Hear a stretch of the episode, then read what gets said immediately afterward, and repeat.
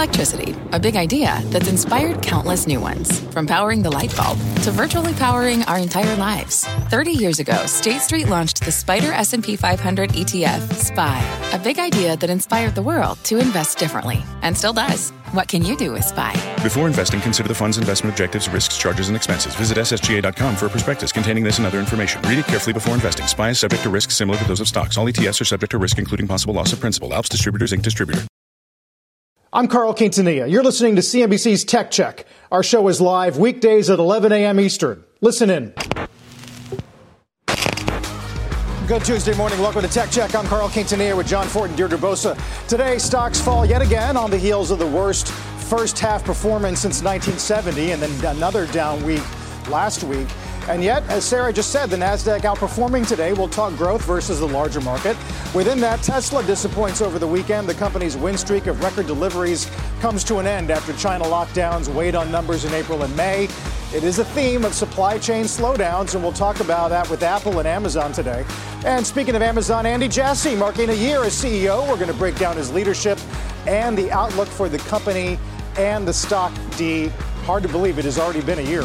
It Already been a year. We're going to kick off, though, today's feed with Tesla and what may become the theme of this quarter supply chain difficulties and consumer spending uncertainty. Those disappointing delivery numbers sending Tesla shares lower this morning and ending a nearly two year streak of record deliveries. Phil LeBeau joins us with that. Phil, uh, I'm a little surprised. I was more focused on that blockbuster June number, uh, strongest production month in the company's history. I thought the street might be focused more on that also. Well, I think the street is focused on that, Deirdre, but you have to also take it in totality in terms of look, Q2, we knew the challenges in China. As you take a look at these numbers, keep in mind that this is a company that most thought was going to deliver between 600 or 256 and 261,000 vehicles, delivering just over 254,000 vehicles. Uh, but it was the highest production rate ever in June, monthly production rate in June. So clearly, you see the momentum building as the company is working towards increasing production. China was the, the big drag. We knew about that in April and in uh, the beginning of May when they had the COVID lockdown. That clearly impacted production, which obviously impacted deliveries there. Uh, but as you look at Tesla and you move forward from here, the, the real question becomes do they hit the 1.4 million vehicles delivered this year? Most of the analyst notes that are out this morning are saying, yeah, forget about Q2 in terms of it having a long term impact. We still think that as they ramp production in the second half of this year, it will get to 1.4 million vehicles delivered. And remember, Tesla has never given more definitive guidance than what they gave a couple of years ago when they said, look, in the future, we expect to grow our annual deliveries by 50%, give or take. It may be a little below 50% one year, maybe a little above 50% one year, and 1.4 million uh, would be above that uh, 50% threshold, roughly speaking. So as you take a look at shares of Tesla down, bouncing close to that 52 week low, the focus for the analyst is going to be the Q2 results on July 20th. What happens with margins? We know they're probably going to face some pressure. We heard the comments from Elon Musk about both of the new gigafactories and how they're burning through cash. That we knew was going to impact and have some put some pressure on mm-hmm. margins. To what extent we'll find out in a couple of weeks. Yeah, I think he called it them gigantic money furnaces, uh, Phil. But again, yeah. you know, in everything that you just went through, I'm not seeing, I'm not hearing at least a ton of reason for that pessimism if they are going to hit that lowered target. But also going into 2023, Phil, um, they're ramping up Giga Austin and Giga Berlin. Um, so, yep. is there any doubt that those ramps are going to be as strong as we've seen in Shanghai?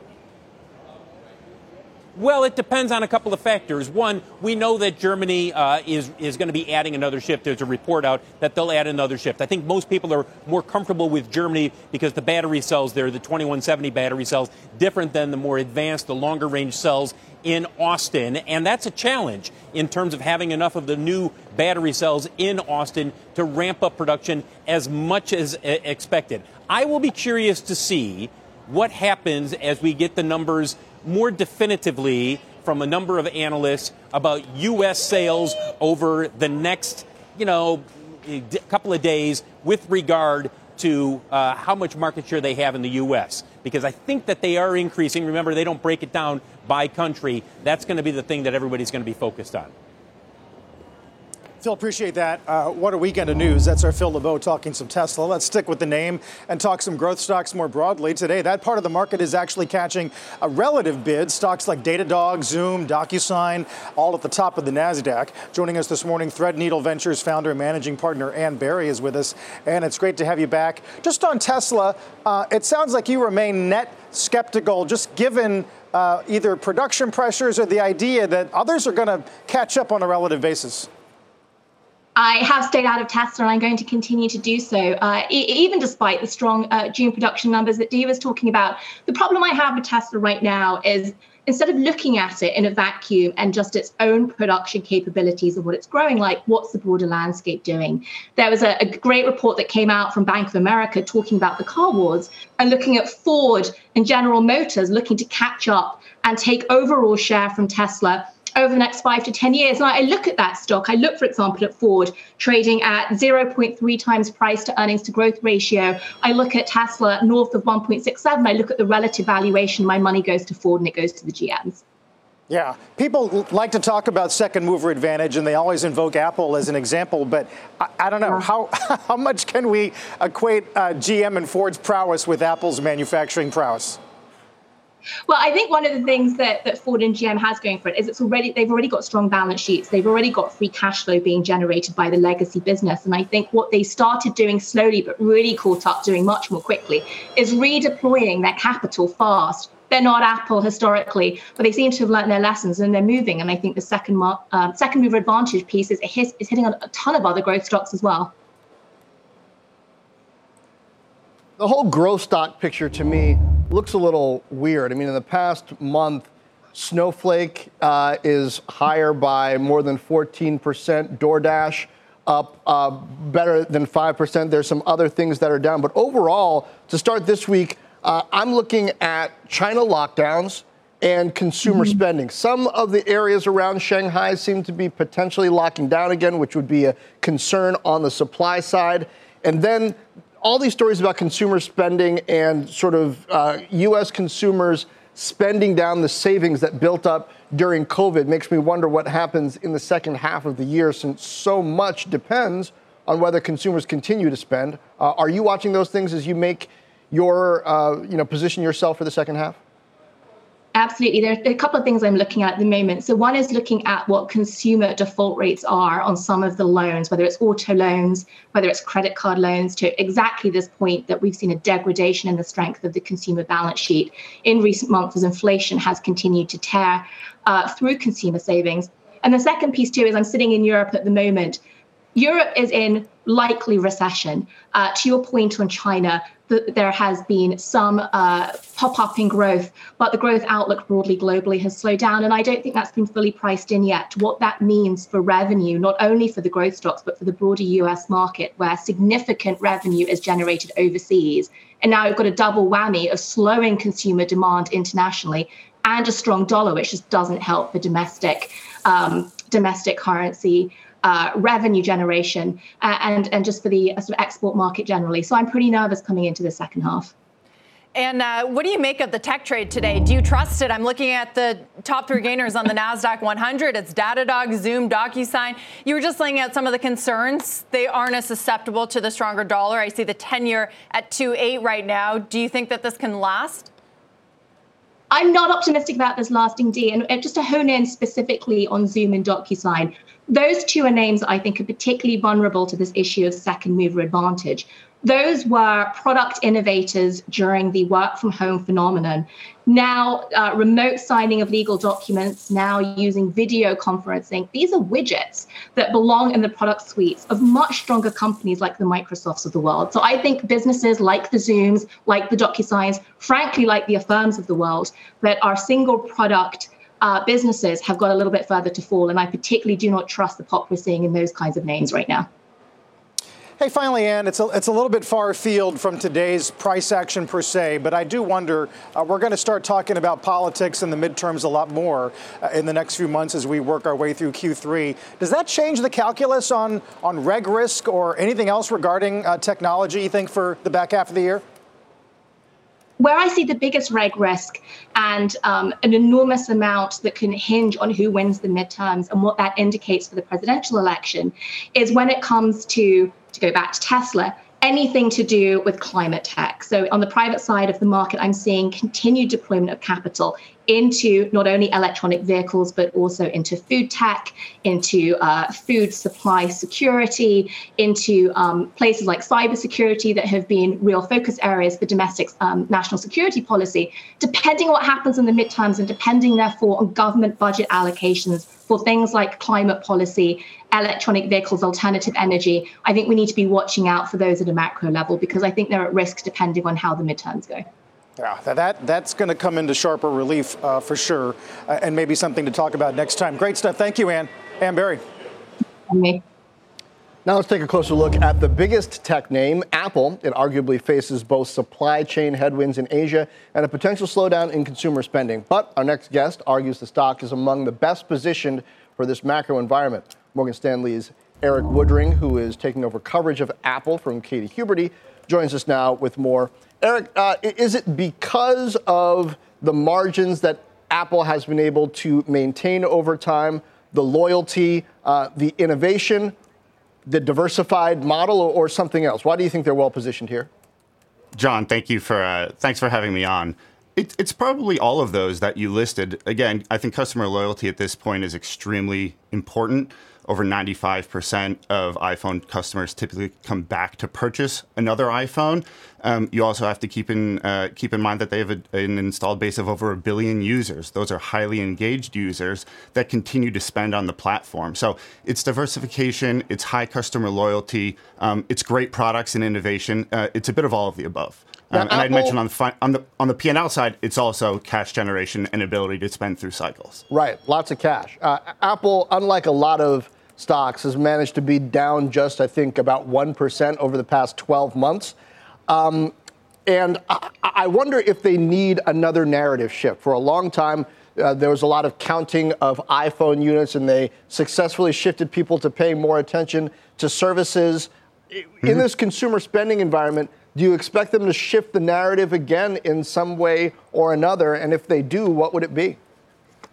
No, not necessarily. Again, this is still about uh, selling products and then monetizing your install base. Maybe, uh, maybe the right way of thinking about this, though, is uh, if we think about today, roughly on average, the average consumer uh, for Apple spends about a dollar per day on the technology platform that seemingly controls their life.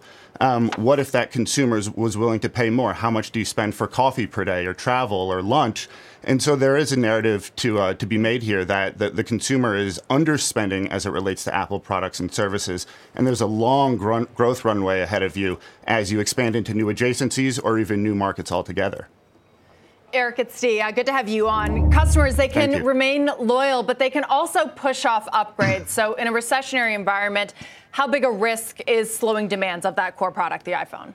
No, key key question here. So we did an analysis that looked at uh, the the correlation between iPhone, iPad, Mac, and uh, wearables purchases in the S and P 500. And what we found is that the iPhone is actually most staples like of all of Apple's products. Correlation is about 0.5. Um, that is the least positive correlation of, among all of Apple's products you also have to remember the iPhone is really, again, the device that controls your life if you're an Apple user. Um, perhaps there will be some users that push their upgrade, uh, but we do think the iPhone is more staple like and therefore at a higher probability of upgrading over the next 12 months. Erik, you know, one thing um, uh, from Katie that we always talked about was her longer view that, especially through COVID and the reinvention of, of enterprise and hybrid work, that corporate demand, enterprise demand for technology would be robust out uh, beyond the medium term. Is that something mm-hmm. you are incrementally more skeptical about? No, I wouldn't say I'm more skeptical. I just think it's something that we need to watch again as we uh, head into a potential downturn. Um, these are all typically purchases that are made, uh, big dollar purchases that are made, typically a, a capex purchase over an opex purchase. And so we just need to be very mindful of the data points that come through and be cognizant of the fact that. Uh, you know, one data point doesn't make a trend, uh, but we need to follow that very closely. So um, I wouldn't say cautious. Um, I would say precautionary uh, and, try, and watching that very closely, whether that's Apple or any of the other uh, IT hardware related stocks in my universe. So, Erik, what's particularly when it comes to Apple, the biggest mm-hmm. downside risk? Does it have to do with uh, iPhone units out the gate? Does it have to do with demand, supply, what? Because we're, we're heading into that September time period where we expect to see uh, a lot of new product released. Yep. So I, I think it's demand related. Supply is more of a short term, temporary challenge that could very well come back, but that's hard to discount for us as analysts. Um, but it really is, uh, therefore, demand. And so I'd, I'd almost caution it more being the discretionary part of Apple's portfolio. You know, an Apple Watch is a bit more discretionary. Uh, maybe AirPods are certain services, and so those are really the segments that we need to watch. But obviously, be mindful of the fact that the Mac or the iPhone products that are typically primary compute, compute devices um, could be quote unquote weaker in a tougher spending environment, um, but again, hold up relatively better than some of the other discretionary like products that Apple sells. All right. Erik, thank you. Thank Good you very much for having me. And coming up, one year since Jeff Bezos handed the reins over to Andy Jassy, does the company face a perfect storm of global challenges, or is it uniquely situated to outperform over the next two years? We will discuss. Tech Check is just getting started.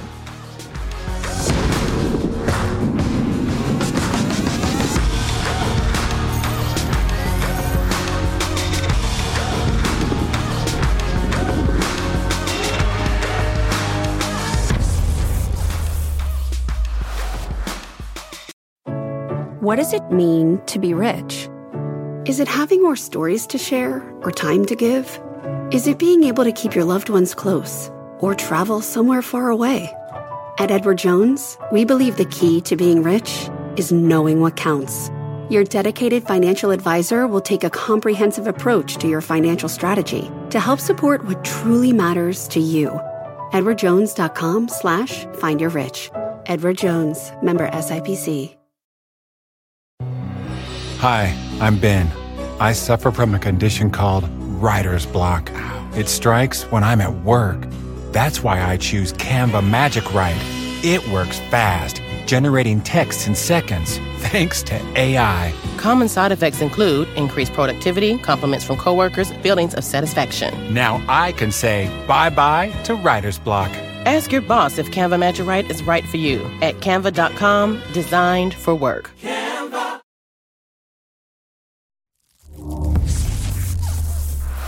Today marks one year since Andy Jassy took over the reins of Amazon, and what a year it's been underneath the pandemic boom. Challenges were brewing, and now Jassy's Amazon faces overcapacity, unions, executive departures, some of the challenges just listed here. And Amazon has shed some $650 billion in market value over his tenure so far, and it just closed out its worst quarter since 2000. So, as Bezos might put it, guys, Jassy's year two should operate like day one. They need to be nimble. Um, they need to adjust, John, which Amazon typically has been very good at, but I would argue that this time it is a much bigger company. It's the second largest employer in the country, and its list of challenges are very unique. I'm not sure they're so unique, Dee. I mean, so I, have been thinking a lot about Amazon, as I tend to do, and uh, you know, e-commerce in general has been going through uh, a rough slog. And so I was looking to see how bad Amazon's stock performance had been relative to the rest of e commerce. It turns out it's just about at the level of its pandemic high, which puts it as good as or better than Shopify, Etsy, Wayfair, eBay, BigCommerce, Walmart.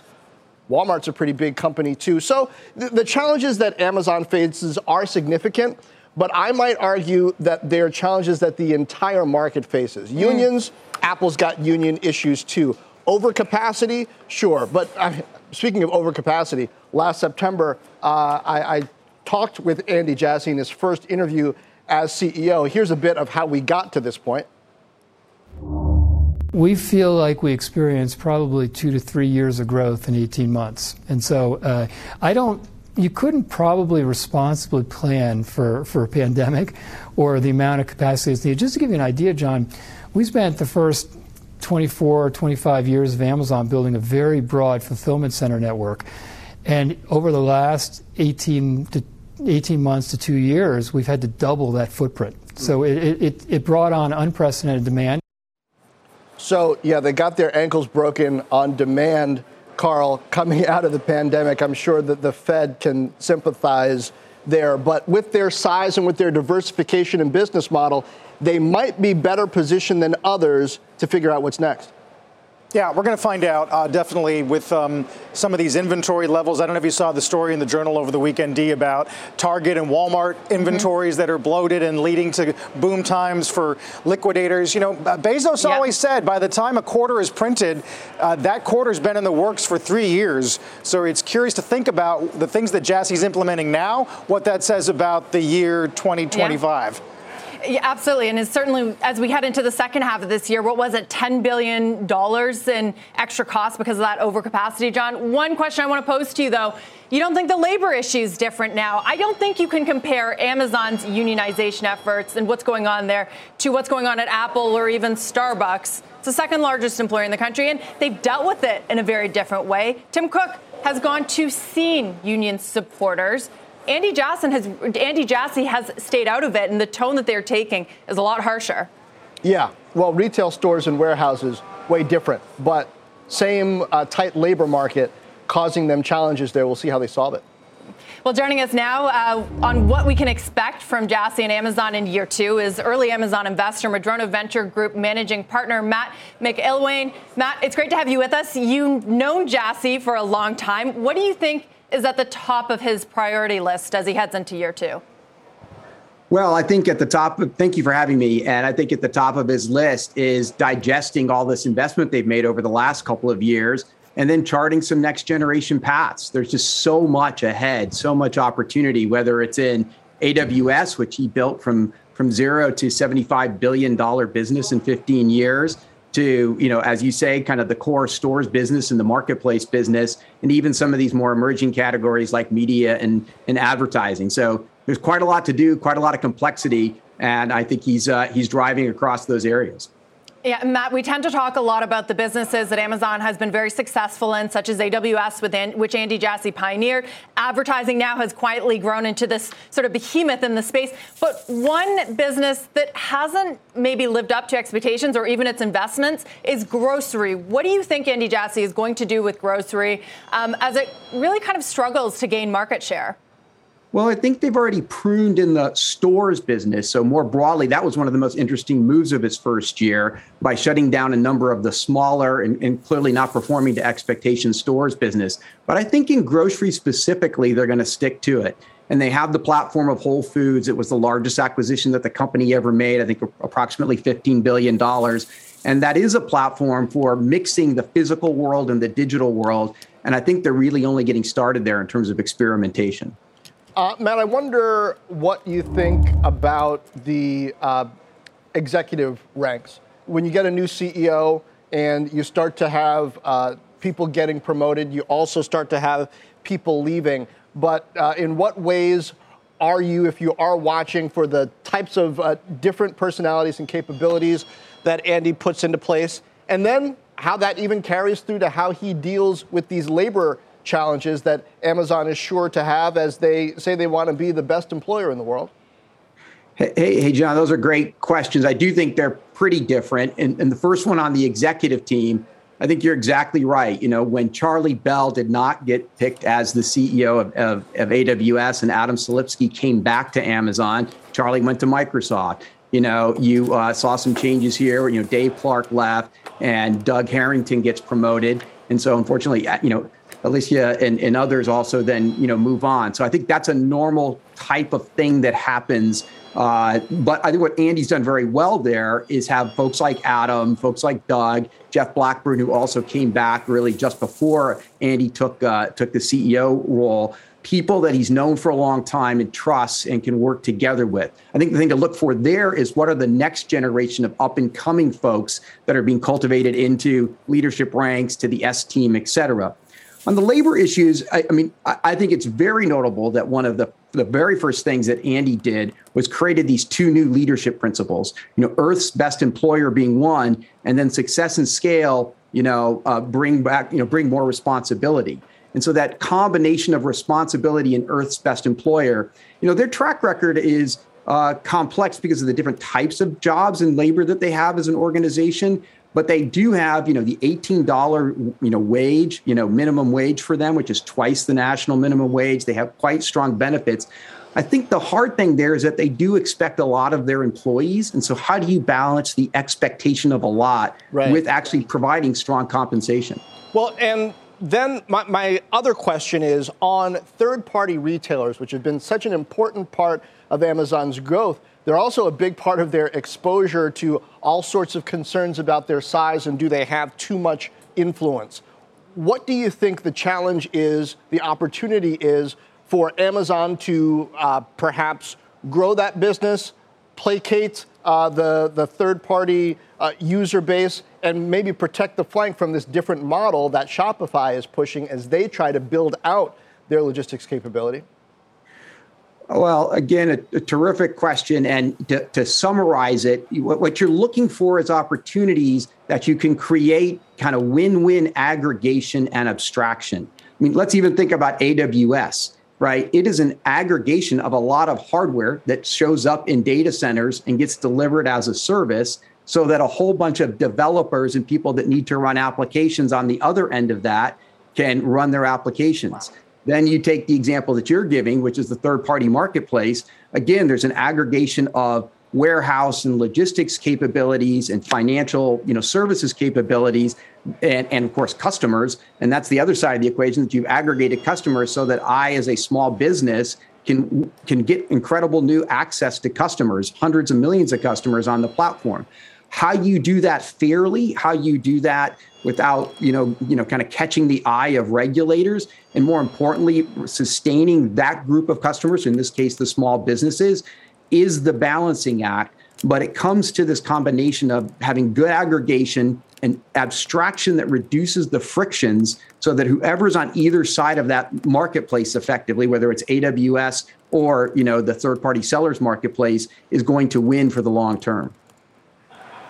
Hey finally Matt, you know the journal took a crack at how Amazon was faked out by the pull forward in demand during COVID and how the algorithms uh, didn't have enough to, to see that this could abruptly end. A lot of that was under Bezos' tenure. I wonder, do we think that would have happened also on, if Jassy had been at the helm? Well, I think that those kinds of very long lead time decisions are hard. And you know, I think what they they've been used to making long term forward investments, and you've seen these cycles where Amazon, you know, is uh, has years where they're cash flow negative and then years where they're much more significantly cash flow positive because they're in these investing cycles. I think that they were they bet a little too strongly. Uh, I think we can all acknowledge on this particular investment cycle in terms of capacity but I think they would have rather been over capacity here than under capacity and falling short and meeting the needs of their customers. Again, whether it's you and I that enjoy those, you know, kind of two day or even one day delivery services, or all the different businesses that depended on them to have the servers in those data centers so they could run their applications on AWS. So I think they bet a little strong there. Mm-hmm. I, I, think it would have been really hard to dial that in exactly right. And we'll see yeah. how they moderate it now with Andy and the team going forward. Matt, when it comes to uh, the labor issues that we were talking a little bit about earlier, um, what do you make of their strategy? It seems to be um, not all that pleasant with the union organizers, and perhaps Amazon underestimated a few of them. Has there been any miscalculation here? Does Amazon have a choice? Could they have gone the Apple route and worked productively with them, or do they have to fight the union battles? Yeah, I, I you know, I think a lot of those things get adjudicated in the media, and I think the reality may be different. Uh, you know, I, I, can just you know speak competently that Andy deeply cares about every single person that works for the company, um, and he has that genuineness that I think you know transcends any given policy or or important issue. Uh, I do not think it was an accident that he chose to add these two um, you know leadership principles: uh, Earth's best employer and having responsibility in the world.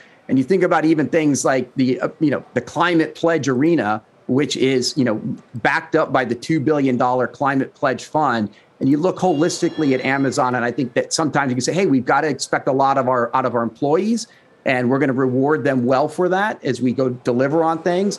And on this particular issue of labor, I think that they will try their very hardest to work through it mm. and attract and retain the best people for the long term. Yeah, we'll see if year two brings uh, maybe a different tact. Matt McIlwain from Madrona Partners, thank you. Thank you very much. Let's get a news update this morning with Christina Partsinevelos. Hey, Christina. Carl, good morning, everyone.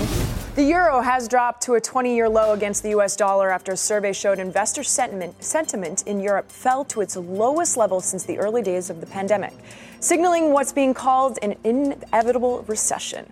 The dollar is also being helped by the Federal Reserve's interest rate hikes as well. Yum Brand says today it is close to selling its Russian KFC business. It has 1,000 locations in the country. Most are operated under franchise deals. Yum sold its Russian Pizza Hut locations back in May. BioNTech has erased an early loss of close to 5% and is now trading slightly higher. The German company is being sued over intellectual property rights connected to the mRNA technology that BioNTech and Pfizer used in their COVID vaccine. While BioNTech shares are holding up, Pfizer stock is not falling more than 3%. Back over to you, Carl. All right, Christina, thanks very much. IGV's fallen more than 31% this year, and our next guest says things could get even worse. Keep your eye on crude. Uh, as we've been talking a couple of moments ago, dips below $100 a barrel for the first time since May 11th. Uh, some uh, estimates that if that were to be sustained, you could be seeing a decline in gas prices in the neighborhood of 35 to 50 cents a gallon in the weeks ahead. We'll talk more about that in a bit. Stay with us.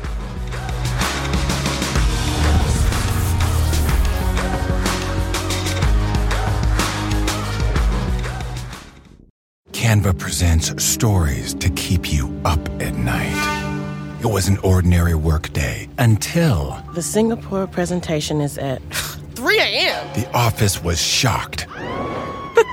That's when we sleep. Maya made it less scary with Canva. I'll just record my presentation so Singapore can watch it anytime. Record and present anytime with Canva presentations at canva.com. Designed for work. This podcast is supported by FedEx. Dear small and medium businesses, no one wants happy customers more than you do. So you need a business partner just like you. Like FedEx, who understands your passion for serving your customers because they have the same commitment towards you. That's why FedEx offers you picture proof of delivery, packageless and paperless returns, as well as weekend home delivery to 98% of the U.S. on Saturday and 50% on Sunday. See the FedEx service guide for delivery information. What's more, FedEx Ground is faster to more locations than UPS Ground. Trust FedEx for timely deliveries. See what FedEx can do for your business. Absolutely, positively FedEx.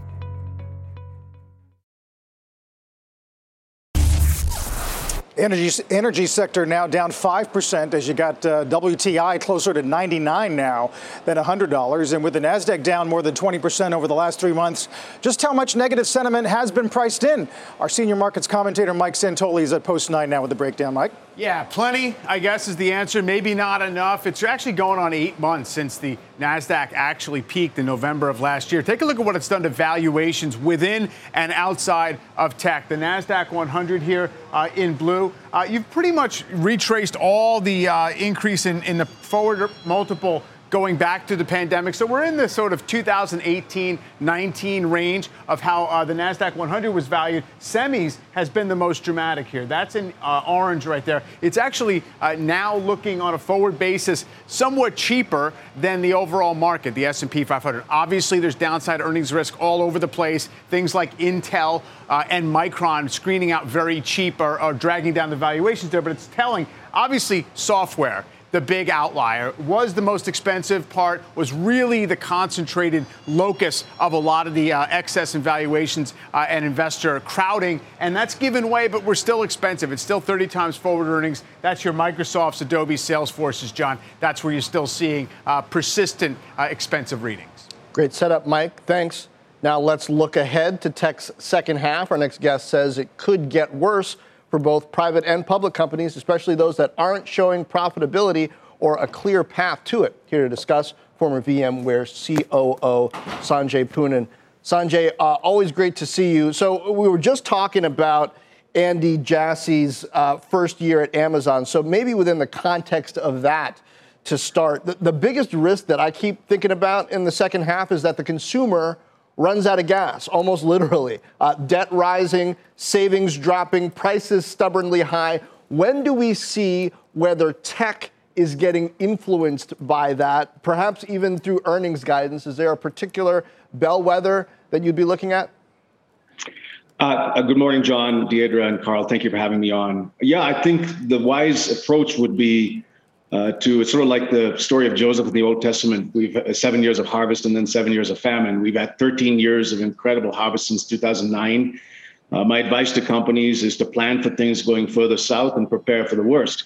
Um, you know, the only thing that's going up right now is inflation and price. Everything else going down. Now, it's not quite as bad as 2009 when the S&P 500 went down 50% uh, and Nasdaq 75% plus, and same in 2000 2002.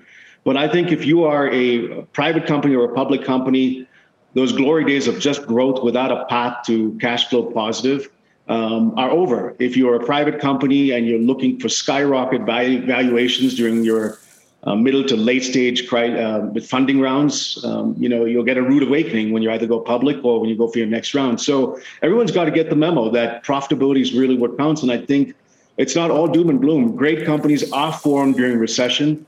Um, and I think when you look at 2000, 2002, you had companies like Salesforce and Google that were formed.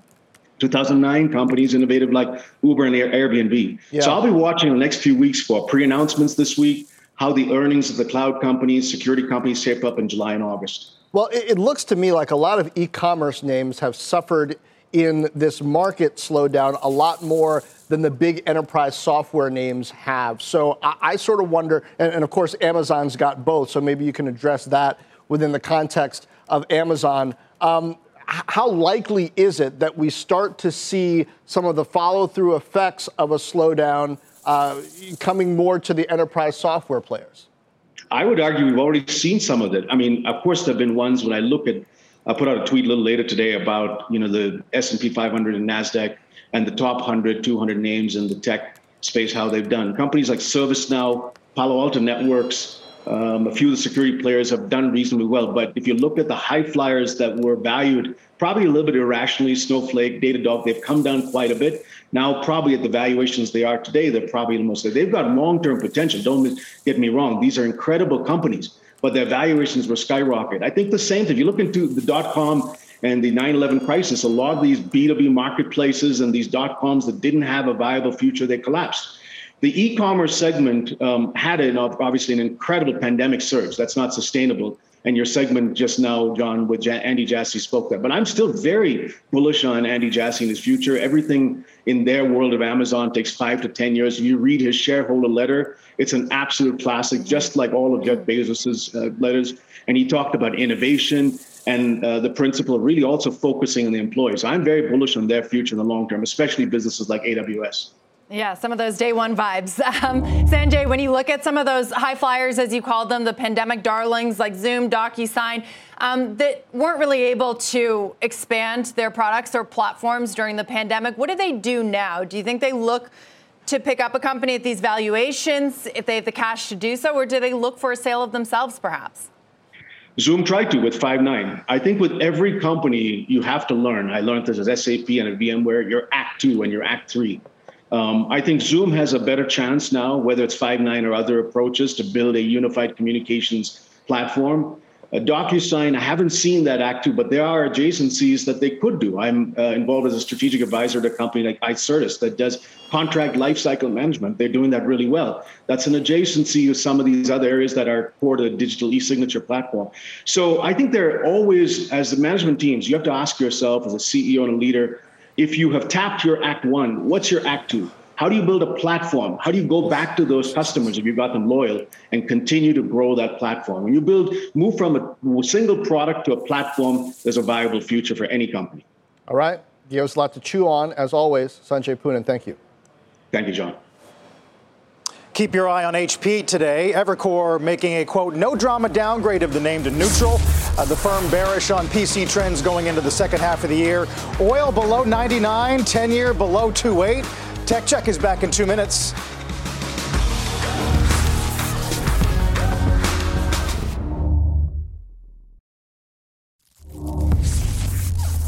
Micron shares perking up this morning after disappointing guidance last week sent things lower, but CEO Sanjay Mehrotra is bullish, telling CNBC this morning he expects a record year for consumer demand. In the face of the weaker consumer demand and weaker macroeconomic, uncertain environment, Micron is taking concrete actions in terms of limiting our supply and accelerating, hopefully, the return to the demand and supply environment sometime in our fiscal year 23. And what I would also say is that the long-term demand trends, Jim, are healthy. We just delivered a record quarter, and we are on our way to deliver a record fiscal year. It's been a rough first half for chip stocks as supply chain issues have weighed on the sector. The SMH now 40% off of the highs of the years, headed a bit lower today uh, as Nvidia, Applied Materials, Analog Devices, AMD, a lot of other names hit 52 week lows, Carl. All kind of relative, though, right? Because they had been soaring so high uh, in the past. And then a, lot of this is out of sync with uh, the, the commentary that we've heard from Marvell, from Qualcomm about industrial IoT, about share gain in the cloud. It makes you wonder just where things will be in a couple years. Yeah, that longer term story, automotive, throw that in there as well. Uh, as John says, D, broad based weakness in semis, but it's semi cap. Uh, the Lam researches in the AMATs uh, and the yeah. KLAs that longer term would suffer if, in fact, capex continued to decline. Yeah, and Sanjay Mehrotra very much trying to make the point with investors that they are looking to the long term and switch to what he calls high value solutions, some of those new uh, sectors that are going to see secular growth growth over the years ahead. Um, also, just focusing on how quickly they can pivot. He says he's never seen the supply demand picture uh, turn so quickly in the industry. So continue to watch. Micron shares are up nearly 2.5% now. Meanwhile, guys, is Netflix still running up that profit hill? Well, Piper seems to think so. We will tell you why after the break. Those shares are up marginally. Stay with us.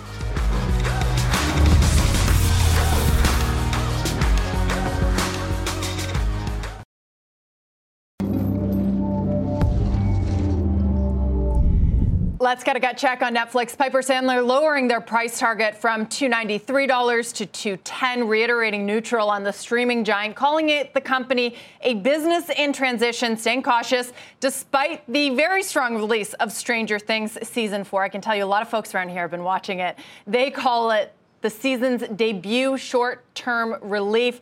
But as subscriber growth slows in a crowded streaming market, Sandler says their ad supported platform looks promising, but it will take time, adding they still see password sharing as an issue. Shares started lower this morning, but they are currently up about one third of a percent, down 70% year to date still, which really puts it in perspective. Uh, we will be right back.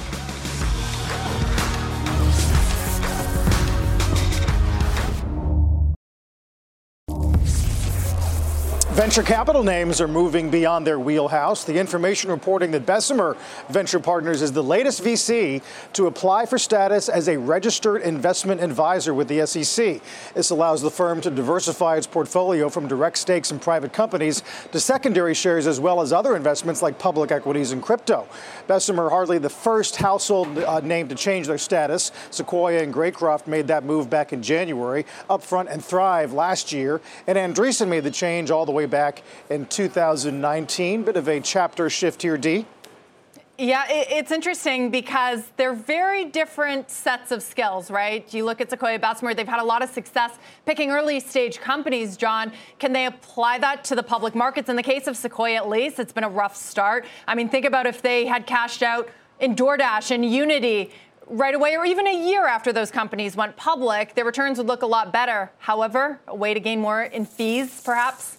Well, I think we risk overcomplicating it. I'm trying to look at it like this these are investors who thrive uh, on giant returns and they want to hold more public companies at a time where the mainstream thinks, oh boy, these software companies, high growth, they've plummeted, they're trash, leave them alone. These investors want to pick up probably more of those.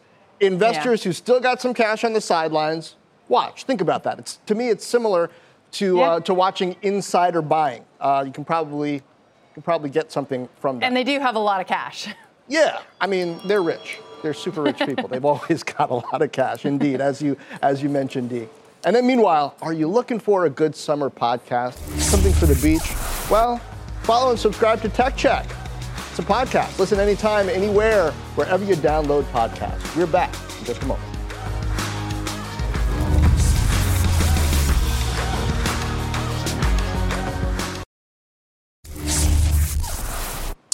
Once again, uh, Europe closes and we take a tiny leg higher here in the States. We're back to 37.67, John. Uh, we'll see if that, if it can it be that simple? Uh, difficult to tell. Uh, but one thing is for sure, there has been some relief in uh, yields and with oil back to 99, some relief in energy too. Is this allowed? I mean, the, the Dow is down 1.8% and the NASDAQ only off 0.3? Isn't it supposed to, right? Isn't the NASDAQ supposed to have the worst? Narrative session? violation, John. Right? Uh, speaking of narrative violations, one more thing. We talked a lot about Amazon CEO Andy Jassy today. So, what's founder Jeff Bezos up to? Well, he is getting more vocal on Twitter, for one, calling out President Biden for requesting gas stations to bring down prices at the pump. Tweeting, ouch, inflation is far too important a problem for the White House to keep making statements like this. It's either straight ahead misdirection or a deep misunderstanding of basic market dynamics. D, um, interesting choice to, to take the White House on, yeah. uh, on this topic. The White House certainly hasn't been shy lately about uh, throwing a few blows Amazon's way. Yeah, so he's he's pushing back. I was checking out uh, Andy Jassy's Twitter, guys. It is decidedly less interesting. There's no subtweeting, no responding even. Uh, he did tweet about Prime Day, though, which is coming up. Speaking of risk asset, guys, and the NASDAQ outperforming the other indices. Take a look at Bitcoin. It's actually still below 20,000. Um, so even though it's been acting like a risk asset, not really at the moment, it's still below that important milestone. Carl.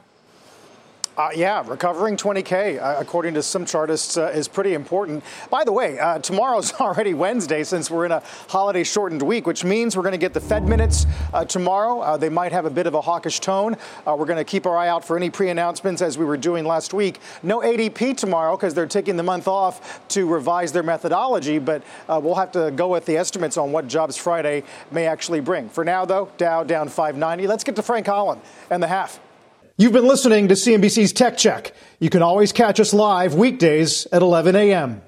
This podcast is supported by FedEx. Dear small and medium businesses, no one wants happy customers more than you do.